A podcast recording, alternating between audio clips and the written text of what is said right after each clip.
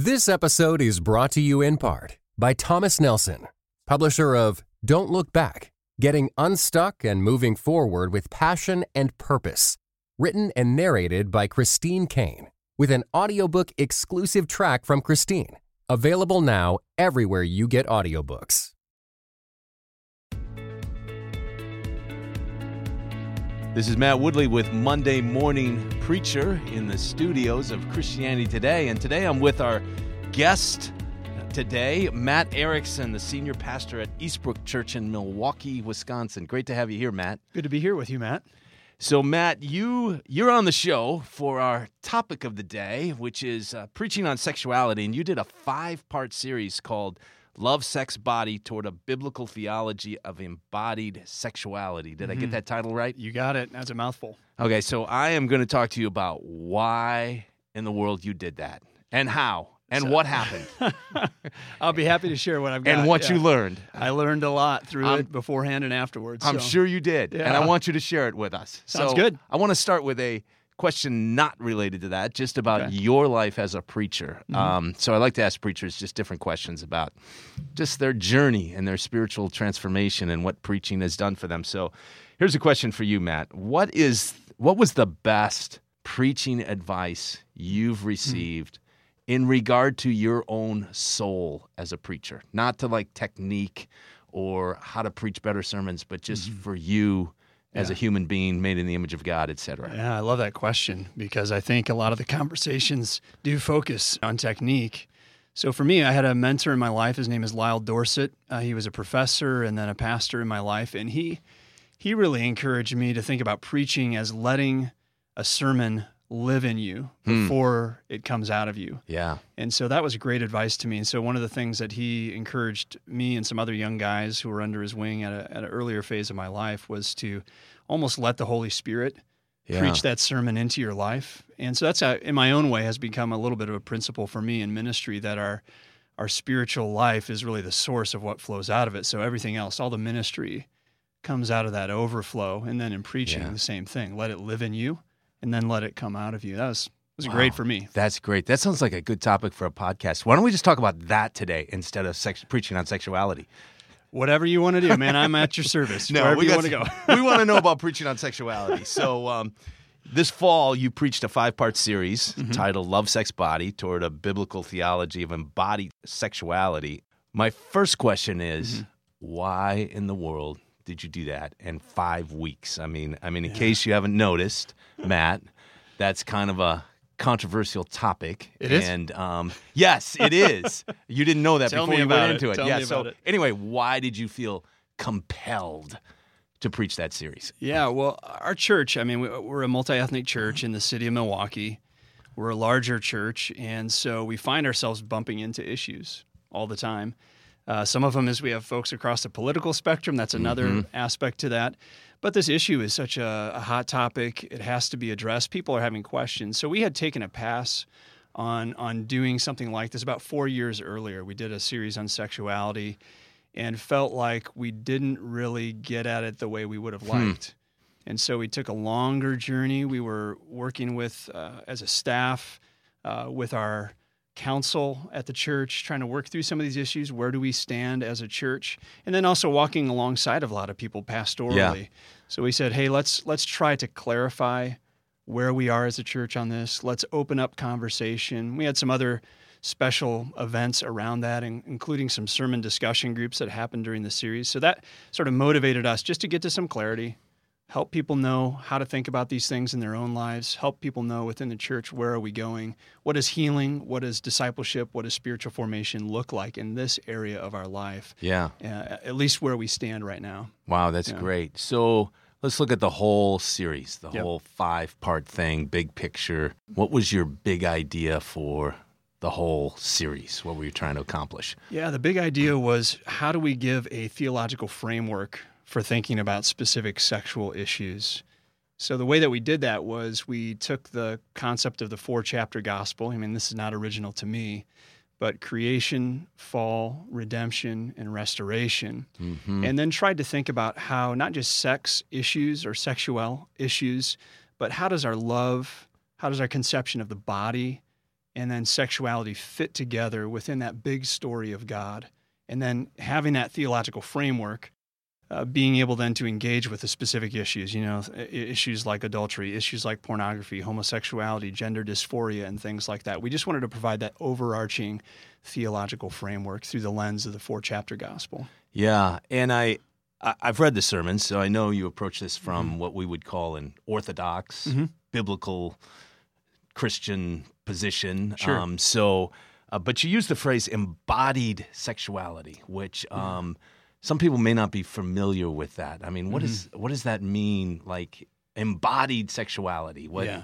I mean, yeah. Go ahead. Where, where do we go it. from there? Yeah. yeah. I mean, I I, I my, some of my beginnings in, in ministry were in college ministry. Yeah. So we had all those kind of discussions. You know, students are asking, "What can I do? What can't I do? What does the Bible yeah, say about these right. issues?" So a lot of times, I think our approach to sexuality is issue oriented. Hmm.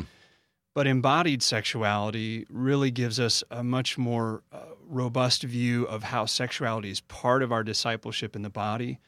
When we think about spiritual formation and spiritual formation practices, even somebody like Dallas Willard would talk about how important the body is within that.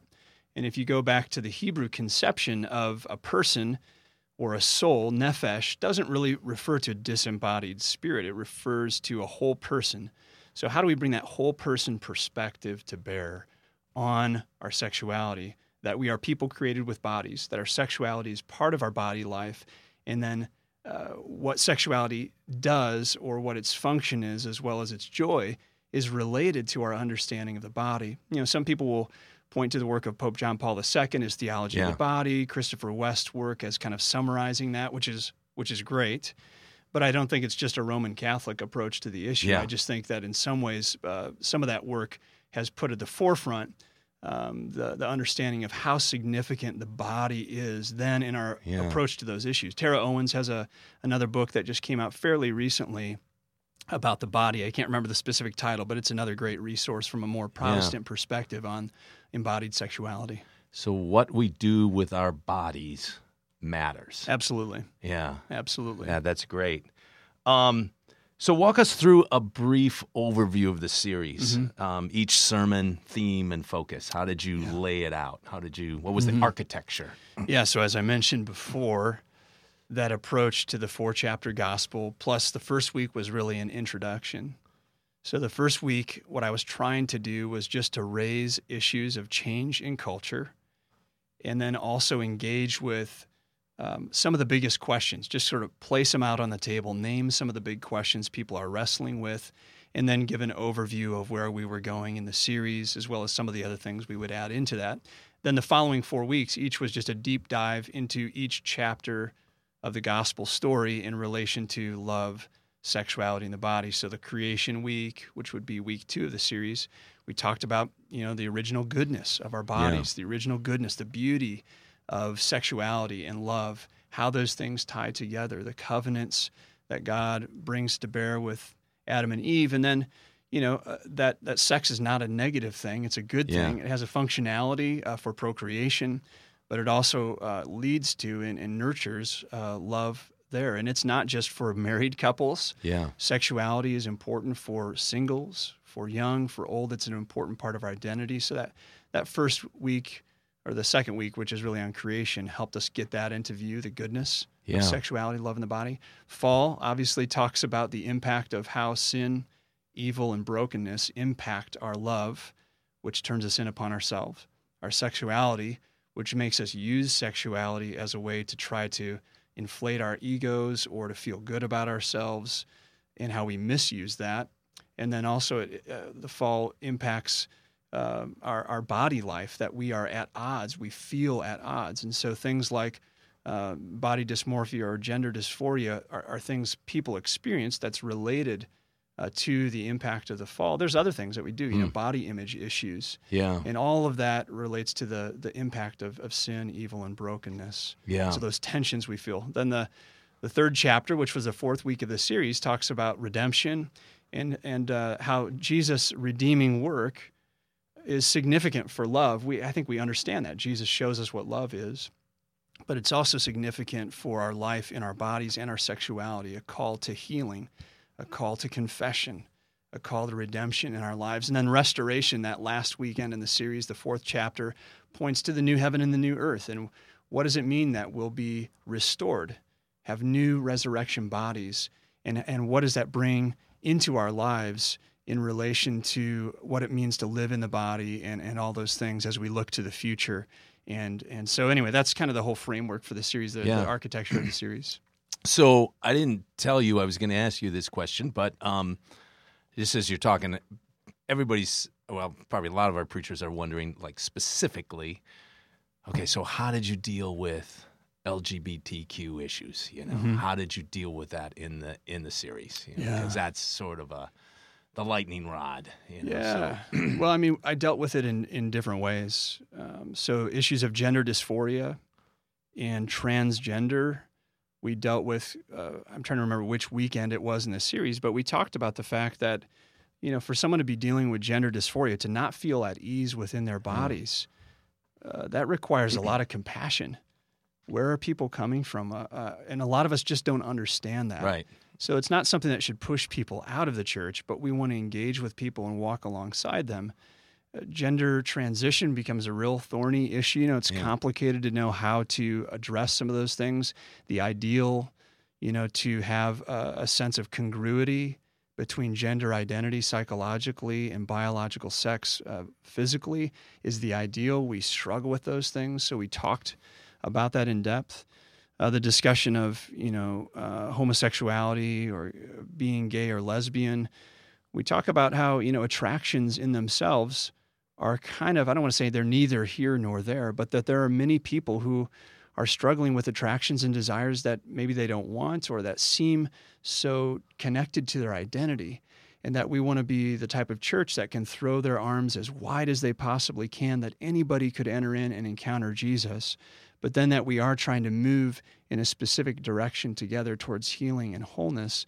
And so we talked about what redemption means in relation to those desires and how do we walk along together? How do we create space for people uh, who uh, are dealing with, with uh, ongoing same sex attraction? How do we not shame people? How do we make this just part of our journey together and, and, and uh, create space and openness that there's not shame?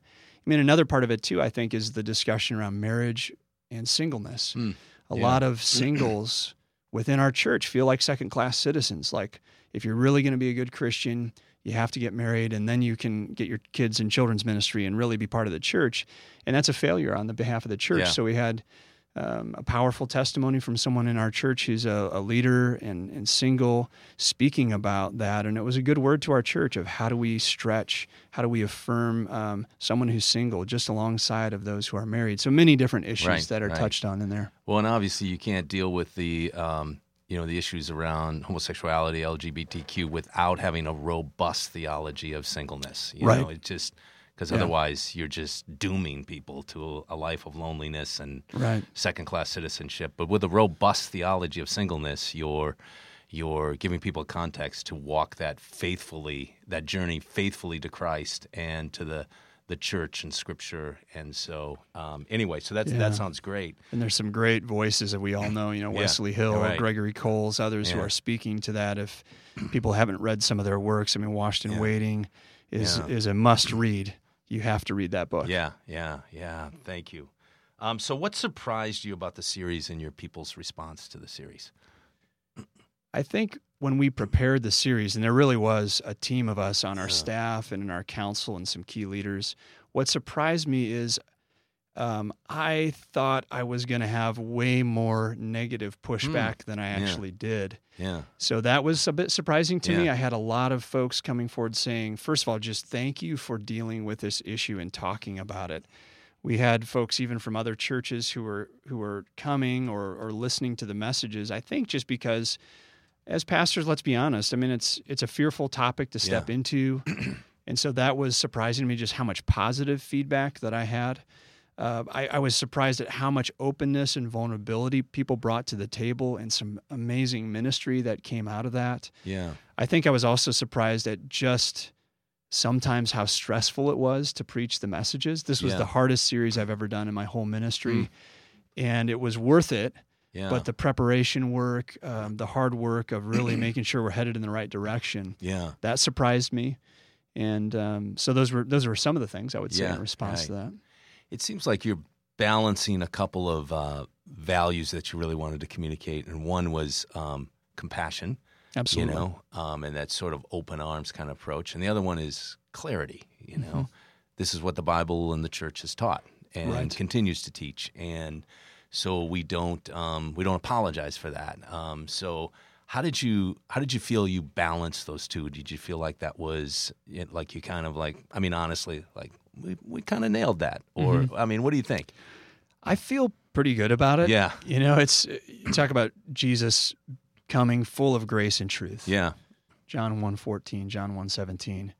And so those two things holding those up I think are good things as preachers on this kind of a topic say am I am I being you know 100% grace 100% truth I don't think it's a mixture No. it's fully both Yeah. so I look at it and I feel like we were able to do that we talked a lot about pushing people into compassion for those who are unlike them yeah. we talked a lot about what the truth of scripture says. I mean, one of the messages I actually say, you know, when we think about issues of homosexuality, I wish actually that I could say the Bible gives absolute freedom and permission here. Because Yeah. as a pastor, in a lot of ways, that would be a lot easier for me. Yeah. Yeah. Easier culturally, easier for some of the folks who are in our church who this is a hard word for their journey. And so just being open with with that, Yeah. I think created a space for people to say, yeah, we can be compassionate, we can be truthful, we don't have to let go of either, but it does create a bit of a tension sometimes. I, I felt like we did well about it. Yeah. I think you can always do it better. Yeah. There there's always things looking back, I would have changed this or Right. sometimes I think maybe I would have given more time for the series than I did, but it was good, I think, Yeah. overall. You, uh, it sounds like what you one of the things you're trying to do is to put the the whole the issues of sexuality into what one book title calls a more beautiful story, right? Hmm. Isn't that the title Yeah. of one book? I think was. think so. Was that on your list, or maybe? I maybe don't not, think that one was, it's but written by a British yeah. guy, Yeah. Hmm. and it's called a more beautiful story, and just talking about how the vision of the uh, the scripture and, and the and the church, what the church is taught, is is actually a more beautiful story than um, maybe what we've heard in the church, and then but also what the secular culture around us is telling us. It is a more beautiful. Yeah. story, and it sounds like you tried to put it into that more beautiful story context. Yeah, absolutely. I love Yeah. that description. I haven't Yeah. I haven't Okay. uh, read the book actually, Yeah. but now I want to. But Yeah. I, I think that that perspective. What's the story that God's going to tell? What are some of the conflicting stories? Even the first weekend of the series, we talked. Here's some of these different stories that are out Yeah. there. You know, with a little nod to the work of of Tim Keller and Charles Taylor and others like that who are talking about the stories that are out there. How do we provide a framework that's really Yeah, God's vision and why is that the most satisfying? Why is that life to the full, Mm. like Jesus says? that's and how do we step into that? That's great. So one more question Yeah. for you. What, what what advice would you give for preachers who are considering a series or a sermon or a series on this topic? yeah, I, th- I think the first thing is don't try to be the expert on Hmm. everything. Ah, that's good. Yeah. I mean, I, I leaned on some of my other preaching pastors. I leaned on our church council, some experts within our church. I, I read a ton. I just kept my ears open. I listened to other pastors who preached on it and tried to gain advice. So, so do the necessary preparation, I guess, is one piece of advice, but also don't try to be the person who has all the information. Really lean Yeah. in with other people, listen to other voices in your church, people in your congregation who may be on the front lines of doing work in schools or business uh, on this topic. Uh, listen to them. That would be one advice I, I'd give. Uh, give yourself plenty of lead time for the preparation. Uh, you'll probably start to study and find issues you've never thought about before. Yeah. And so you really need to give yourself some time to study well on those Yeah. topics and, and not be ill informed. There's nothing worse than getting up in the pulpit and saying something that you really actually don't know anything Yeah. about. And it will come back around to get you in a negative way because people will know like you're not really informed on this. So so do your study ahead of time. Mhm. I think a third thing is uh, I know a lot of us as pastors we're afraid to talk about these things, and my encouragement would be, hey, do all the preparation, uh, all that, but go for it. Don't Hmm. be afraid to step in and also don't view it as a finished topic. We we subtitled the series "Toward a Biblical Theology." Yeah. Of embodied sexuality, very intentionally, because we said, "Hey, this is this is us trying to give the contours, trying to paint the picture. We know this is a changing discussion all the time, so that would be some advice." And then, and then I also say, get a team of people to pray for you. Yeah, it's great. So that's yeah. that's vital. So you did not title it the exhaustive and conclusive sermon series on human sexuality. We have the final word. We understand yeah, everything. Right. No, it's very no, much saying yeah. this is this is our best take yeah. on what we think Scripture says right. in relation to the realities of our world. That's awesome. Yeah. Thanks, Matt, for being here. And, and preachers, I just encourage you. Um, your people are being discipled in this area. They are being catechized. Um, most of the time, they're being catechized by the culture we live in, mm-hmm. and. Uh, if we don't speak into this, we're sort of leaving them to wolves. Yeah. Of of heresy, of error, of confusion, um, and so one of our roles is to provide that clarity and uh, and to bring in the more beautiful story of, hmm. of the church and and of the scripture. And we're going to also have a Twitter chat on this on February 14th if you want to follow along with us. So, Matt, thanks again for being here with us. Absolutely. Thanks for the opportunity, and, Matt. Yep. And this is Matt Woodley with PreachingToday.com on Monday Morning Preacher. Thanks for being with us.